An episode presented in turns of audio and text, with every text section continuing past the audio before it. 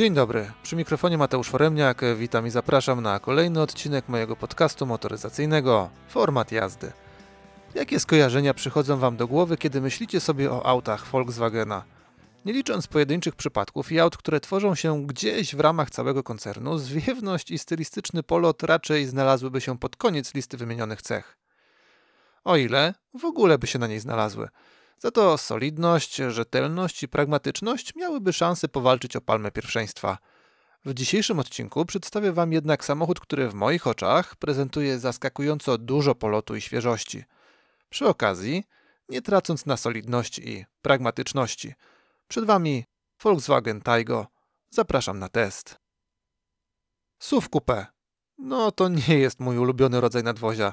Nie chcę mówić, że jestem uprzedzony do takich wynalazków, ale nie powiem, pewien dystans się u mnie pojawia.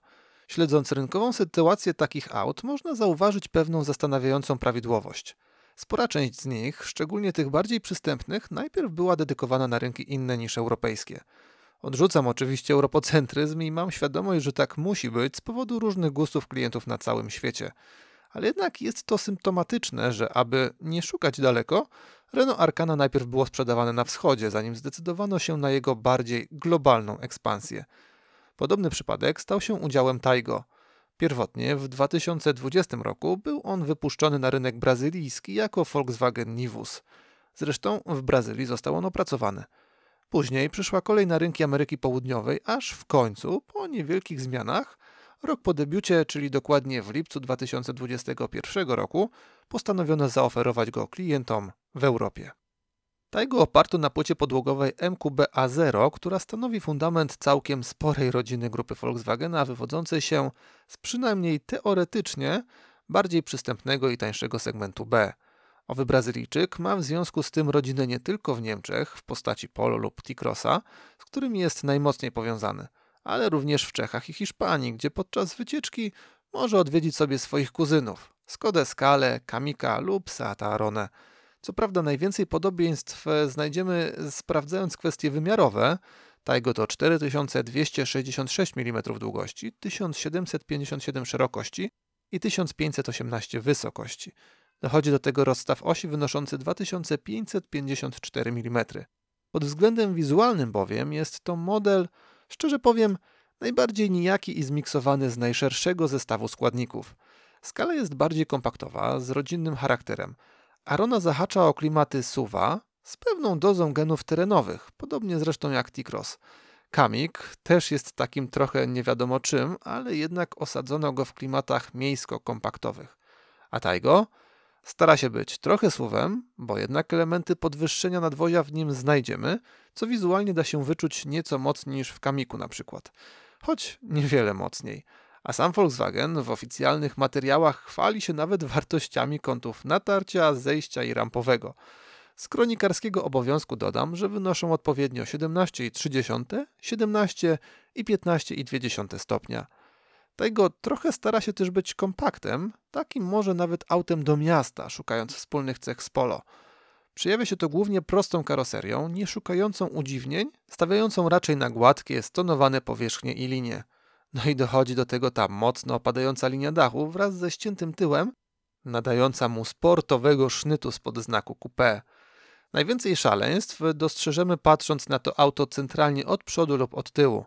Naszą uwagę przykuwają wtedy dosyć mocno rozbudowane zderzaki z wieloma wlotami powietrza i ich atrapami, nieco bardziej finezyjnymi kształtami, a także spektakularnymi światłami. Tu prym wiedzie tył, gdzie klapa bagażnika została wyposażona w efektowny panel łączący światła w jedną, całkiem sporą ekipę. Natomiast, co by nie mówić o sensowności nazywania tego nadwozia SUVem coupé, to w zasadzie klasyczny crossover. Ale niech będzie. Muszę przyznać, że patrzyłem na niego z zaskakująco dużą przychylnością.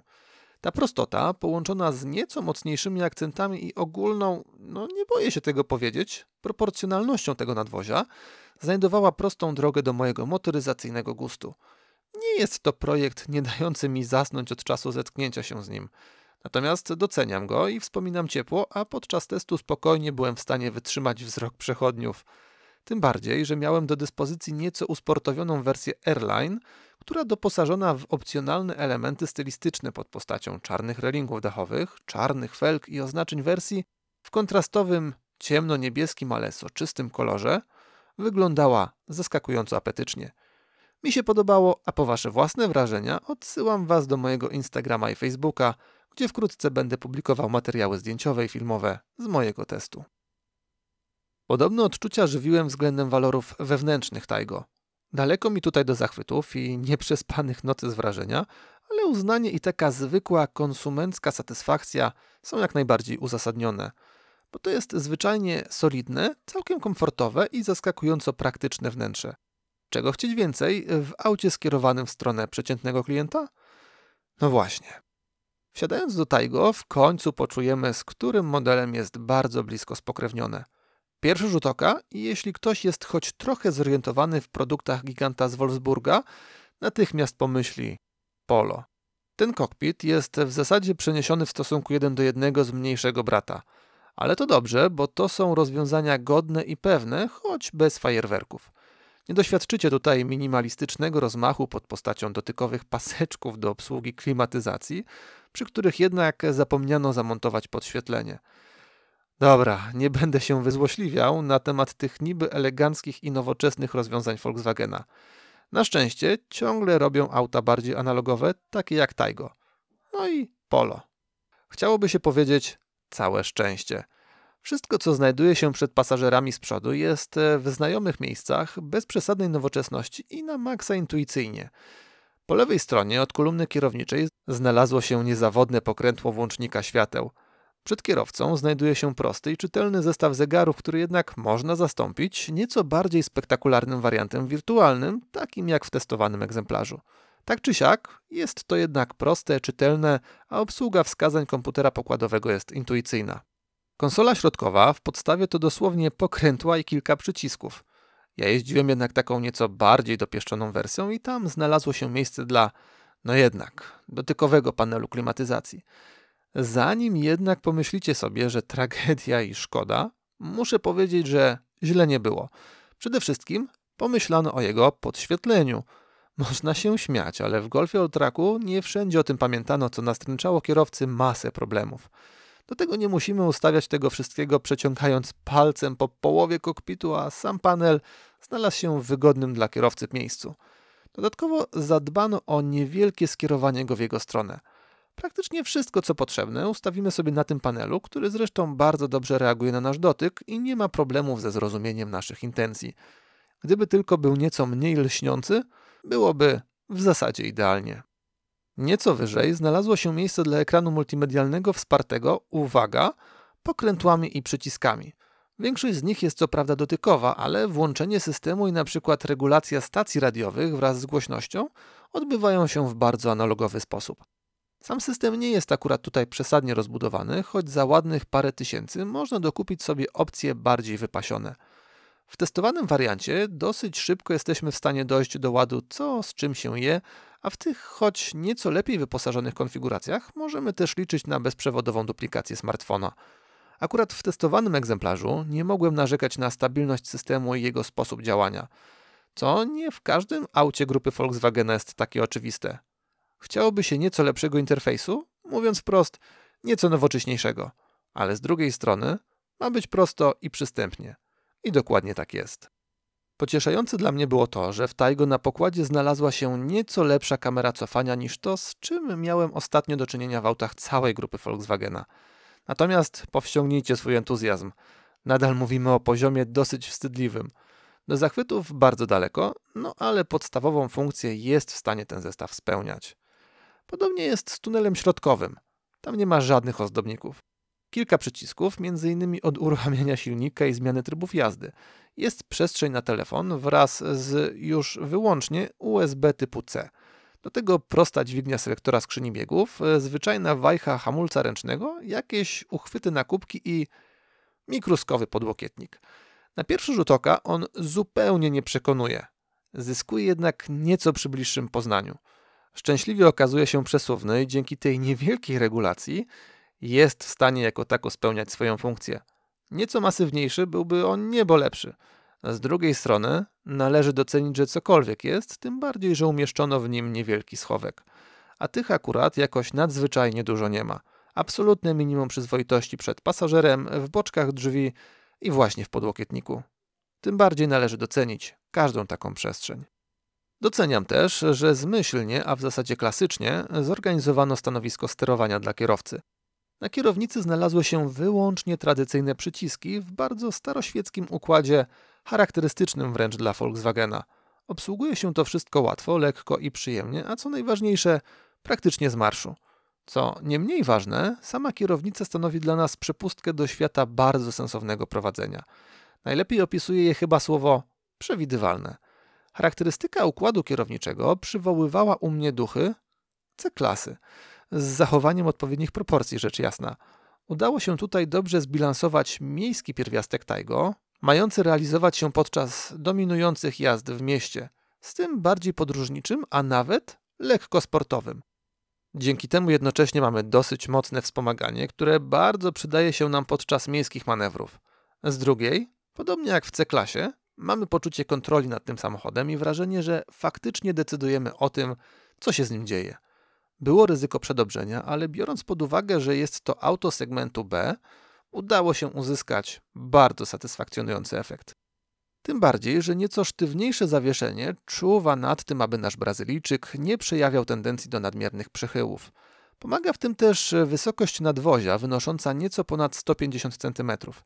Dzięki proporcjom tej bryły udało się nieźle zbilansować rozkład masy. Można czuć satysfakcję, tym bardziej, że chęci do podsterowności też nadmiernych Taigo nie wykazuje. Choć jeśli ktoś wyżej nad pewność prowadzenia stawia komfort, ten może być dla niego nieco rozczarowujący, choć z pewnością niedyskwalifikujący dla Taigo. Pewnie nieco mniejsze felgi i profil opony też zrobiłyby dobrą robotę dla komfortu. Niemniej trochę bodźców nasze cztery litery odbierały, ale bez przesady. Podobnie z kwestią wyciszenia wnętrza. Do 120 km na godzinę nie ma na co narzekać. Jeszcze 130 jest znośnie. Dopiero nasze rodzime ograniczenia autostradowe stanowią poważniejsze wyzwania dla naszej wytrwałości. Zatem kolejny plusik wędruje na konto Taigo. A jak to wszystko zostało wykonane? Obiektywnie rzecz biorąc, dosyć tanio. Na szczęście postarano się o możliwie jak najwięcej miękkich, jakościowych wstawek, które ocieplają odbiór tego wnętrza. Natomiast plastiku jest masa, w głównej mierze dosyć twardego, choć poczujemy to dopiero wtedy, kiedy zmusimy je do gadania. Znalazło się też, moim zdaniem niepotrzebnie, dużo pianoblek. Ale zamontowano to wszystko znakomicie, dzięki czemu te plastiki nie wydają nadmiernych odgłosów, ani tym bardziej podejrzanych zapachów. Od solidnie i godnie, choć czasami na przykład w okolicach tunelu środkowego chciałoby się uświadczyć nieco więcej polotu. Zastanawiająco i zaskakująco dużo polotu trafiło się w temacie dostępnej przestrzeni. O ile bowiem to, że z przodu damy radę się jakoś poukładać, o tyle z tyłu nie jest to już tak oczywiste. Kabina okazuje się jednak bardzo przestronna, oczywiście jak na standardy segmentu. Cztery dorosłe osoby bez większych problemów usiądą sobie na tyle wygodnie, aby ruszyć w jakąś nawet nieco dłuższą podróż. Ewentualny piąty pasażer niestety będzie musiał zmagać się z wałem między nogami. Niezmiennie ci z przodu będą mieć nieco lepiej, ale z tyłu, uwaga, też można mieć nogi. Osobiście trochę ubolewałem nad sporą twardością foteli, które w mieście nie dokuczały, ale po mniej więcej 200 km jazdy w trasie już owszem. Natomiast to, co było dla mnie najbardziej zaskakujące, i to na plus, to ilość miejsca nad głową. W drugim rzędzie siedzeń, mimo moich ponad 190 cm, usiadłem bez problemu i miałem jeszcze sporo zapasu nad głową. Na tyle, że byłem w stanie wsadzić jeszcze pięść pomiędzy głowę i dach i to tą dłuższą konfiguracją, a z zewnątrz nic na to nie wskazuje. Jest to zasługą dosyć nisko osadzonej kanapy, dzięki czemu ostro opadająca linia dachu nie stanowi tak dużego problemu. Proste, a jakże efektywne rozwiązanie. Szkoda, że na proste i efektywne rozwiązania nie można liczyć w kontekście nawiewów powietrza na drugi rząd siedzeń, których e, w Taigo zwyczajnie zabrakło. Podobnie jak podłokietnika. Są za to dwa złącza USB-C, dzięki czemu ta przestrzeń aż tak bardzo nie straszy swoim wyglądem. Od strony praktycznej doceniam też łatwość e, wsiadania do tego samochodu. Drzwi otwierają się dosyć szeroko, słupek B nie przeszkadza pasażerom tylnej kanapy, a wysokość Taigo nie wymaga od nas nadmiernych zdolności gimnastycznych. No i może nie zachwycającą, ale znowu przyzwoitą przestrzeń otrzymujemy w bagażniku. W podstawie mowa o 440 litrach naprawdę ustawnego obszaru. Mamy tutaj kształtny prostokącik z niewielkimi wnękami przy nadkolach, ogromną powierzchnią pod podłogą, kiedy nie dobierzemy sobie koła zapasowego i sensownym progiem załadunku. Może nie ma nadzwyczajnie wielu dodatków, bo zabrakło chociażby gniazda 12V, ale co trzeba znajdziemy, a nawet jakieś przydatne drobiazgi, takie jak zatrzaski po bokach wnęki, przytrzymujące nam podłogę po jej podniesieniu. Kiedy złożymy kanapę dzieloną w proporcji 2 trzecie na 1 trzecią, możemy uzyskać maksymalnie 1022 litry. Trochę szkoda, że nie pokuszono się choćby o łopatologiczne rozwiązania, które pozwalałyby uzyskać zupełnie płaską podłogę. Tak powstaje nam niewielka zjeżdżalnia, no ale coś tam przewieźć się da. I choć generalnie Taigo zrobiło na mnie dobre wrażenie, nie wszystko złoto, co się świeci. Niestety, mocno kuleje tutaj widoczność. Generalnie wsiadając do środka mamy poczucie, że jesteśmy bardzo mocno zabudowani. To wnętrze, a szczególnie kokpit, nieco nas przytłaczają. Co gorsza, w zasadzie w każdym kierunku możliwości obserwacyjne mamy mocno ograniczone. A to przeszkadza nasz kuperek coupé, a to słupek, a to lusterka, no zawsze coś. Bardzo specyficzny jest też zakres regulacji kolumny kierowniczej. Nawet po jej maksymalnym dopchnięciu ma się wrażenie, że nieco za mocno wystaje. Mi to przeszkadzało i miałem problem z ustawieniem sobie najodpowiedniejszej dla mnie pozycji. Skoro mowa o pozycji, w mało intuicyjnym miejscu znalazła się też klamka wewnętrzna drzwi. W Range Roverach lubią dać się dziwnie nisko. Tutaj dla równowagi rzucono je dosyć wysoko. Czuć też amerykańskiego ducha i widocznie nieważne, która Ameryka jest grana, osłonka tunelu środkowego przed jakimiś agresywnymi zachowaniami pasażera znaleźć się musi. Tak było w Hyundai Elantrze, dedykowanym głównie na amerykański rynek. Tak samo jest w Taigo, z amerykańskich rynków do nas przybywającym. I mógłbym wymienić jeszcze kilka przywar, na przykład fakt, że boczki drzwi z tyłu są wyczuwalnie gorszej jakości niż te z przodu. Ale wiecie co? Byłoby to mimo wszystko szukanie dziury w całym. Taigo nie pozuje na nie wiadomo co. Jest fajnie opakowanym, ale prostym i stosunkowo tanim samochodem segmentu B. Natomiast czuć tutaj raczej walory tego obszaru rynkowego, czyli na przykład prostotę stosowanych rozwiązań i ergonomię, niż jego ograniczenia. I za takie zbilansowanie tego auta należą się projektantom Volkswagena spore słowa uznania. Tak, tym z Brazylii. A czy biorąc pod uwagę sportową stylizację i brazylijskie korzenie, znajdziemy w Taigo latynoski temperament? Nie, ale można odnieść wrażenie, że gama dostępnych jednostek silnikowych została całkiem nieźle pod potencjał Taigo skalibrowana. Dostępne opcje są trzy, wyłącznie benzynowe. Bazowy 1.0 TSI o mocy 95 koni mechanicznych z pięciobiegowym manualem. Nieco mocniejsze 1.0 TSI o mocy 110 koni mechanicznych do wyboru z manualem lub siedmiobiegową skrzynią DSG. I topowe w tych mniejszych segmentach 1.5 TSI o mocy 150 koni mechanicznych, dostępne wyłącznie ze skrzynią automatyczną. Ten ostatni motor faktycznie zahacza o nieco mocniejsze doznania, czego doświadczyłem w praktyce podczas testów Fabi i Kamika. Biorąc pod uwagę masę własną Taigo, w zależności od wybranego napędu mieszczącą się w przedziale od 1217 do 1292 kg, domyślam się, że nie traci względem nich wigoru. Pozostałe jednostki zabójczo-dynamiczne nie są. Przyspieszają do setki w 10,4 do 11,1 sekundy, maksymalnie rozpędzając Taigo do 180-190 km na godzinę. Przynajmniej ja, patrząc na zestawienie 95 i 110 koni, nie mam poczucia, że są to jakieś totalne muły w stylu 80-konnego 1.0 MPI. Każdy ten silnik powinien się spisywać. Nieco wątpliwości, podobnie zresztą jak w przypadku Arony, budzi tylko ta pięciobiegowa skrzynia w bazowej konfiguracji. Ale coś za coś. Choć różnica w cenie nie jest duża. Mocniejszy silnik z sześciobiegowym manualem wymaga na dziś dopłaty 1700 zł a wersja z automatem 4400. I właśnie z tym wariantem miałem okazję się bliżej zapoznać. Zagłębiając się w suche liczby, utwierdzamy się w przekonaniu, że mówimy o szaraku przeciętniaku. Mamy 200 Nm maksymalnego momentu obrotowego, ale dostępnego już od 2000 obrotów, co jest istotne, o czym zaraz wspomnę. Setkę osiągamy w nim po 10,9 sekundy, a maksymalnie pociśniemy 191 km na godzinę. Średnie spalanie ma przy tym wynosić 5,8 do 5,9 na setkę. Subiektywnie bardzo duże znaczenie ma ten maksymalny moment obrotowy dostępny w dolnym ich zakresie. Dzięki temu Taigo maskuje swoje prawdziwe oblicze, sprawiając przed jeźdźcami wrażenie bardziej dynamicznego niż jest w rzeczywistości. Gdybyście zapytali mnie o wrażenia i ocenę organoleptyczną przyspieszenia, stawiałbym na jakieś 9,5 sekundy. Do około 70 km na godzinę jest naprawdę całkiem żwawo. Problem zaczyna się później i tam faktycznie ta seteczka nieco nam się dłuży. W trasie, przy wyprzedzaniu, trzeba oczywiście zachować zdrowy rozsądek, ale nie musimy korzystać z satelity w celu zaplanowania manewru na 20 km do przodu. Trochę wolnego miejsca, wciskamy gaz, pyk i jesteśmy gdzie trzeba. Może nie w sekundę, a 10, natomiast daleko było mi do poczucia zagrożenia i niepewności przy tego typu manewrach. Spora w tym zasługa siedmiobiegowej skrzyni DSG, która przynajmniej w tym wyższym i dynamiczniejszym zakresie radziła sobie z Taigo całkiem dobrze, wyciskając z niego satysfakcjonujące osiągi.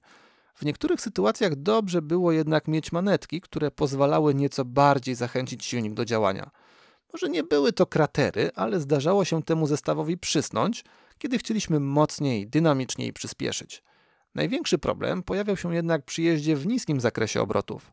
Skrzynia wtedy poszarpywała, wahała się, zastanawiała się, co zrobić, a jeśli zapomniałem o wyłączeniu systemu start-stop, często zdarzało się, że jeszcze się nie zatrzymałem, chciałem się dotoczyć, aby nie doprowadzać do zupełnego zatrzymania, a Taigo już był wyłączony. A zanim znowu zaskoczył, mijała kolejna całkiem długa chwila.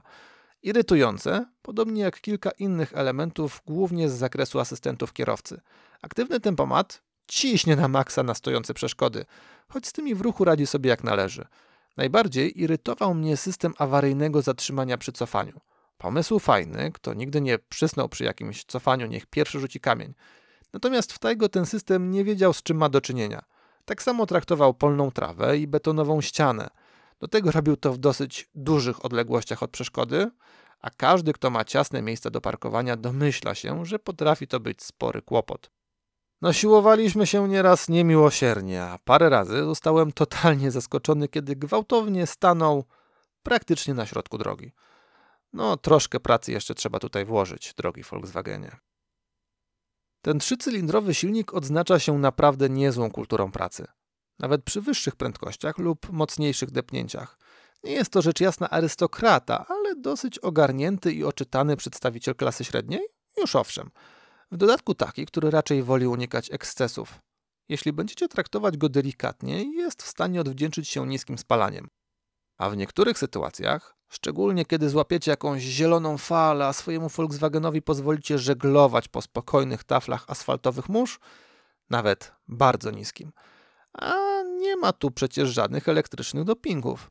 Są co prawda cztery tryby jazdy: Eco, Normal, Sport i Individual, ale one w tym litrowym silniku jakiejś wielkiej różnicy w osiągach nam nie generują, zmieniając głównie nastawienie układu kierowniczego.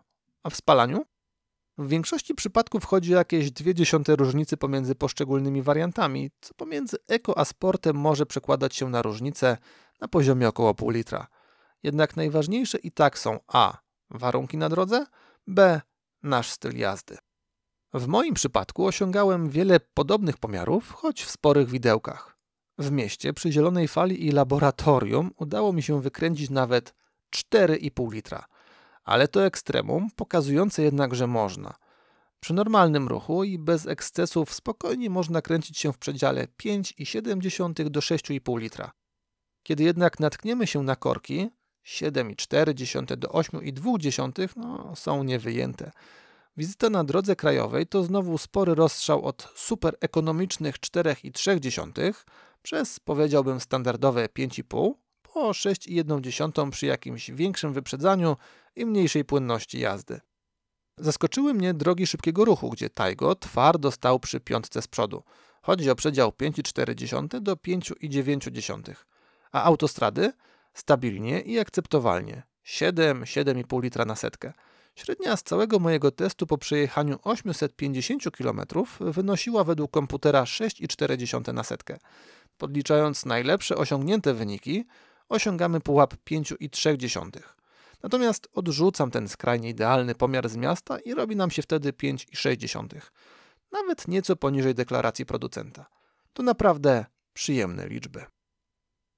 Kiedy rozejrzycie się po naszych drogach, pewnie dojdziecie do podobnego wniosku co ja. Tajgo jest na nich praktycznie niespotykane.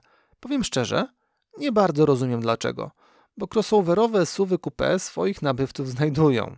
Od chociażby wspomniane też na wstępie Renault Arcana, które spotkać można bez większego wysiłku. A Taigo? Dosłownie sztuki. Dziwi mnie to tym bardziej, że w zasadzie wszystko się w tym samochodzie składa. Nieźle wygląda, a po podrasowaniu wersją Airline nawet całkiem zwiewnie.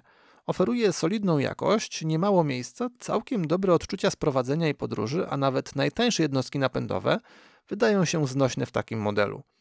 Być może myślicie sobie teraz, okej, okay, ale to Volkswagen, pewnie dowalili jakąś morderczą cenę. Otóż nie.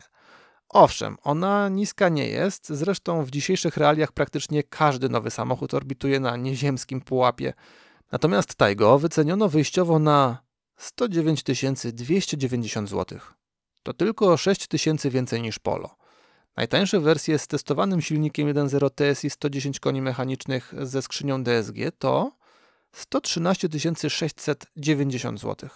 Wersje Airline zaczynają się od 122 tysięcy. Te z najmocniejszym silnikiem 1.5 TSI 150 koni wymagają zbierania przynajmniej 133 400 zł, a egzemplarz pokroju testowego to koszt około 155 tysięcy. Nie jest to jeszcze topka, ale powiem szczerze, w te rewiry już nie ma co się zapędzać, a dalej tym bardziej. Choć można. Ze wszystkimi opcjami, które wzajemnie się nie wykluczają, dobijamy do 185 637 zł. To totalna abstrakcja i opcja tylko dla nieszczęśliwie zakochanych w Volkswagenie i tym modelu. Natomiast spokojnie można sobie sklecić za 120-130 tysięcy naprawdę fajny egzemplarz. U mnie tego trafia na krótką listę pozytywnych testowych zaskoczeń. Wiele się nie spodziewałem, a spędziłem tydzień z bardzo sensownym, całkiem zwiewnym i nadal stosunkowo przystępnym autem. Nie zdziwi mnie, jeśli w najbliższych miesiącach zacznie się kręcić ich więcej po ulicach. Choć osobiście postawiłbym na inny model z podobnych okolic segmentowych. Nie, nie na Arkanę. Jeśli już, to na Captura. No ale wtedy nie miałbym suwa coupé tym odcinku to już wszystko z mojej strony. Serdecznie zapraszam do kontaktu oraz słuchania kolejnych testów. Pamiętajcie też, aby obserwować format jazdy na Instagramie i Facebooku. Dziękuję za uwagę i do usłyszenia.